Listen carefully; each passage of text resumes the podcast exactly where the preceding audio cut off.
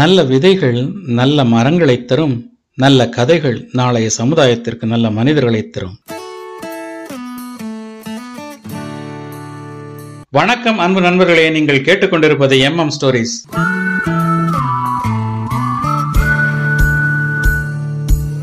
பப்பு வீட்டில் ஹெட்மாஸ்டர் இந்த கதைக்கு உரிமை மீ என்ன மணிகண்டன். இந்த கதை எழுதி பதிவு செய்த நாள் ஜூன் மாதம் பதினாறாம் நாள் இரண்டாயிரத்தி பத்தொம்போது இடம் இந்தியானா அமெரிக்கா? பப்பு வீட்டில் ஹெட்மாஸ்டர். அழைப்பு மணி ஓசை கேட்கிறது. அடுப்படியிலிருந்து பிரேமி. என்னங்க? காலிங் பெல் சத்தம் கேட்கலையா? கதவை திறந்தா என்ன? ம்? பெல் சத்தம் உனக்கும் தானே கேட்குது நீ போய் கதவை திறங்க. அறைக்குள் இருந்து பதில் கொடுத்தான் பிரகாஷ். அழைப்பு மணி மீண்டும் ஒலிக்கிறது. அப்பப்பா. போட்டி போட்டி எதுக்கெடுத்தாலும் போட்டி. சொல்லிக்கொண்டே கையில் கரண்டியோடு அறைக்குள் சென்றால் பிரேமி. இப்போ நீங்கள் போய் கதவை திறக்கலை? திறக்கல. திறக்கல? ம் திறக்கலை. சொல்லு. சொல்ல வந்ததை முழுசாக சொல்லி முடி என்றான் பிரகாஷ். ம் நானே போய் திறந்துடுவேன் சொல்லிவிட்டு வாசற் கதவை நோக்கி நடந்தாள் பிரேமி. கையில் கரண்டியுடன் கதவை திறந்தாள். வாசலில் நிற்பவரை பார்த்தவுடன் சற்றே பதட்டமானாள். அவர் வேறு யாரும் அல்ல பப்பு படிக்கும் ஒரு பிரைவேட் ஸ்கூல் ஹெட்மாஸ்டர் வணக்கம் சார் என்று கைகளை குவித்தாள் பிரேமி. கையில் இருந்த கரண்டி தவறி வாசலில் நின்றிருந்த ஹெட்மாஸ்டர் சட்டை மீது உரசிக்கொண்டு கீழே நங் என்று விழுந்தது. கரண்டி உபாயத்தால் சட்டையில் ஒட்டித் தவழ்ந்த குழம்பை தொட்டு நாவில் வைத்த அவர் வத்தக்குழம்பு உப்பு இன்னும் ஒரு பின் சேர்த்திங்கன்னா டேஸ்ட் இன்னும் தூக்கலாக இருக்கும் என்றவர் சொல்லிவிட்டு தொடர்ந்தார். நான் பப்புவோட ஸ்கூல் ஹெட்மாஸ்டர் எஸ் சார் ஆமாம் சார் எனக்கு தெரியுமே. பதட்டம் குறையவில்லை பிரேமிக்கு. யார்டு வெளியில் உங்கள் சொந்தக்காரங்க யாராவது வந்துட்டாங்களா? தெரிஞ்சிருந்தால் நேத்தே வீட்டை பூட்டிட்டு வெளியில் கிளம்பியிருக்கலாமே. என்று மெல்லிய குரலில் முணுமுணுத்தான் பிரகாஷ். அச்சச்சோ என்னங்க நீங்கள் நினைக்கிற மாதிரி இல்லை.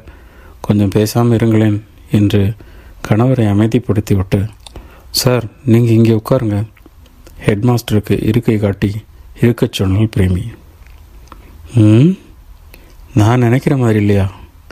அப்படின்னா எங்கள் அண்ணன் தம்பி யாராவது வந்துட்டாங்களா? யாரை இவ வீட்டுக்குள்ளே கூப்பிட்டு உட்கார சொல்கிறா என்று வினவிக்கொண்டே கையில் இறுக கட்டிக்கொண்டு அறையை விட்டு வெளியே வந்தான் பிரகாஷ். ஓ சாரி சார் வணக்கம். நான் கூட யாரோன்னு நினச்சி என்று இழுத்தான் பிரகாஷ். பரவாயில்ல அதனால் என்ன? என்று ஹெட்மாஸ்டர் தொடர்ந்தார். அதற்கட்டும் நான் வந்த விஷயத்தை மறந்துட்டேன் பாருங்க என்று தான் வந்ததற்கான காரணத்தை சொல்ல வந்தார் ஹெட்மாஸ்டர். சார் முதல்ல என்ன சாப்பிட்றீங்க? காஃபி டீ என்றால் பிரேமி. அதெல்லாம் வேண்டாம் என்றான் பிரகாஷ். கணவனின் இந்த பதிலைக் கண்டு பதட்டமடைந்த பிரேமி என்னங்க? என்றால் பிரகாஷை பார்த்து. இல்லை அப்படி சொல்லுவார் சாரு ஆனால் நாம் விடமாட்டோம்னு சொல்ல வந்தேன் என்று சமாளித்தான் பிரகாஷ். ஆமாம் அதெல்லாம் வேண்டாம் என்றார் நகைத்து கொண்டே ஹெட்மாஸ்டர். பார்த்தீங்களா? ஆனால் நாங்கள் விட மாட்டோம் சரி தண்ணி? என்றான் பிரகாஷ். நோ நோ நான் வேண்டான்னு சொன்னால் வேண்டான்னு அர்த்தம் இல்லை. இட்லி தோசை சப்பாத்தி இப்படி ஏதாவது சாப்பிட்றீங்களான்னு கூட நீங்கள் கேட்கலாம் என்றார் ஹெட்மாஸ்டர். சற்றே குழம்பிய பிரகாஷ் ம் புரியுது புரிஞ்சுதா பிரேமி சார் என்ன சொல்கிறாருன்னா என்றான் மனைவியை பார்த்து. ஆ ம் ம் புரிஞ்சுது அதாவது இட்லி சாப்பிட்றீங்களான்னு கேட்கலாம் என்று இழுத்தாள் பிரேமி. ஆமாம் கேளுங்க பதிலுக்கு இழுத்தார் ஹெட்மாஸ்டர். ஆனால் மாவு அரைக்கலையே என்றால் பிரேமி. எஸ் ஆமோதித்தான் பிரகாஷ். தோசை சாப்பிட்றீங்களான்னு கேட்கலாம் என்று இழுத்தாள் பிரேமி. ஆமாம் கேளுங்க பதிலுக்கு இழுத்தார் ஹெட்மாஸ்டர். ஆனால் அதுக்கும் மாவு வேணும். ஆனால் நாங்கள் தான் மாவு அரைக்கலையே என்று பட்டண பதிலளித்தாள் பிரேமி. எஸ் ஆமோதித்தான் பிரகாஷ். சப்பாத்தியாவது வேணுமான்னு கேட்கலாம் தான் யோசித்து இழுத்தாள் பிரேமி. என்ன அதுக்கும் மாவு அரைக்கலையா? பதிலாக கேட்டார் ஹெட்மாஸ்டர். சேச்சே அதை மாவாவே கடையிலிருந்து வாங்கிடுவோம் என்றான் பிரகாஷ். அப்புறம் என்ன? கேட்டார் ஹெட்மாஸ்டர். ஆனால் நான் கோதுமை மாவுன்னு எழுதி கொடுத்தேன் இவர் முழு கோதுமை வாங்கிட்டு வந்துட்டார் என்றாள் பிரேமி. அதனால் என்ன? கோதுமை கொண்டு வந்து கொடு. சார் வீட்டுக்கு போய் மாவு அரைச்சி சப்பாத்தி பண்ணிக்குவார் இல்லை சார்? என்றான் வெகுளியாக பிரகாஷ். ஷட் அப் என்ன இது?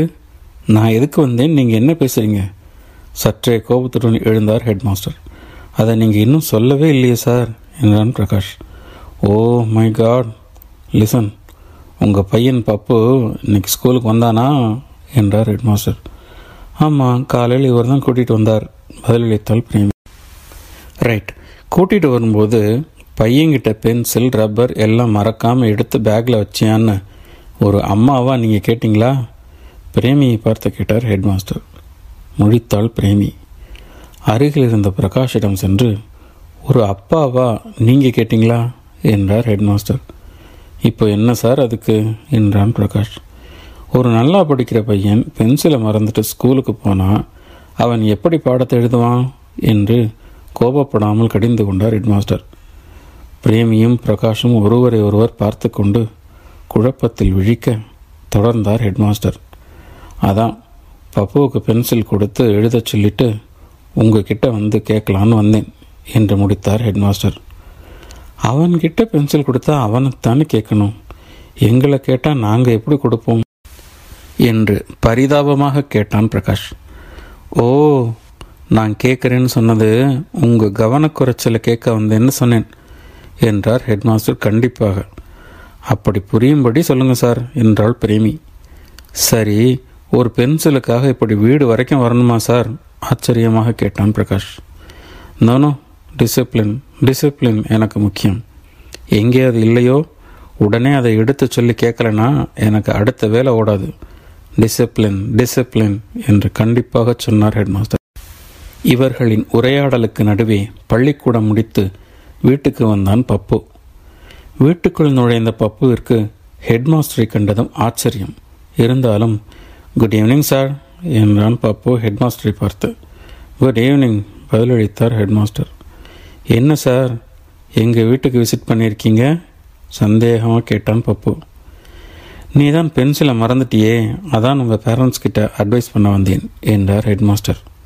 நானா? பென்சிலை மறந்தேனா? என்ன சார் சொல்கிறீங்க சந்தேகமாக வினவினான் பப்பு. மை பாய் நான் ரவுண்ட்ஸ் வரும்போது நீ பென்சிலை மறந்துட்டு சயின்ஸ் டீச்சர் கிளாஸில் போர்டில் எழுதி போட்டதை எழுத வழி இல்லாமல் வெளியில் பராக் பார்த்துட்டு இருந்தியே. நான் தான் உனக்கு பென்சில் கொடுத்து எழுத சொன்னேனே. என்ன ஞாபகம் இல்லையா?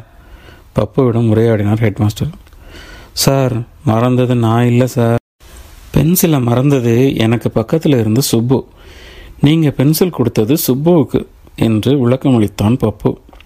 Oh sorry then it's my mistake அசடு விழுந்த ஹெட்மாஸ்டர் சாரி நான் தப்பாக உங்களை தொந்தரவு பண்ணிட்டேன் என்று பிரேமி மற்றும் பிரகாஷை பார்த்து மேலும் அசடு விழிந்தார் ஓகே பப்பு நான் சுப்பு வீட்டுக்கு போகிறேன் என்று சொல்லி வெளியில் கிளம்பிய ஹெட்மாஸ்டர் சற்றே தலையைச் சுரிந்து யோசனையுடன் பப்புவை பார்த்து கிளாஸில் சுப்பு பப்புவோட பக்கத்தில் உட்காந்துருப்பான் ஓகே இது பப்புவோட வீடு. அப்படின்னா இதுக்கு பக்கத்து வீடு சுப்புவோட வீடு. ஆம் ஐ ரைட் பப்பு என்று சிரித்துக்கொண்டே பப்புவை பார்த்து கேட்டார் ஹெட்மாஸ்டர் கிளாஸில் எனக்கு பக்கத்தில் உட்காந்தா அவன் வீடும் என் வீட்டுக்கு பக்கத்திலே இருக்கணுமா? என்ன சார் உங்கள் லாஜிக் நொந்து கொண்டான் பப்பு அப்போது பக்கத்து வீடு இல்லையா? சந்தேகமாக கேட்டார் ஹெட்மாஸ்டர் இல்லை சார் பதிலளித்தான் பப்பு அப்போ அவன் வீடு எங்கே? கேட்டார் ஹெட்மாஸ்டர் பப்பு சற்றே கோபத்துடன் உங்கள் வீட்டுக்கு போகணும் சார் என்றான். என் வீட்டுக்கா? ஏன்? விழி பிதுங்கினார் ஹெட்மாஸ்டர். சுப்பு உங்கள் பையன் சார் என்று பப்பு கத்தியதை கேட்டு தெருவே ஒரு கணம் அமைதியில் லைத்தது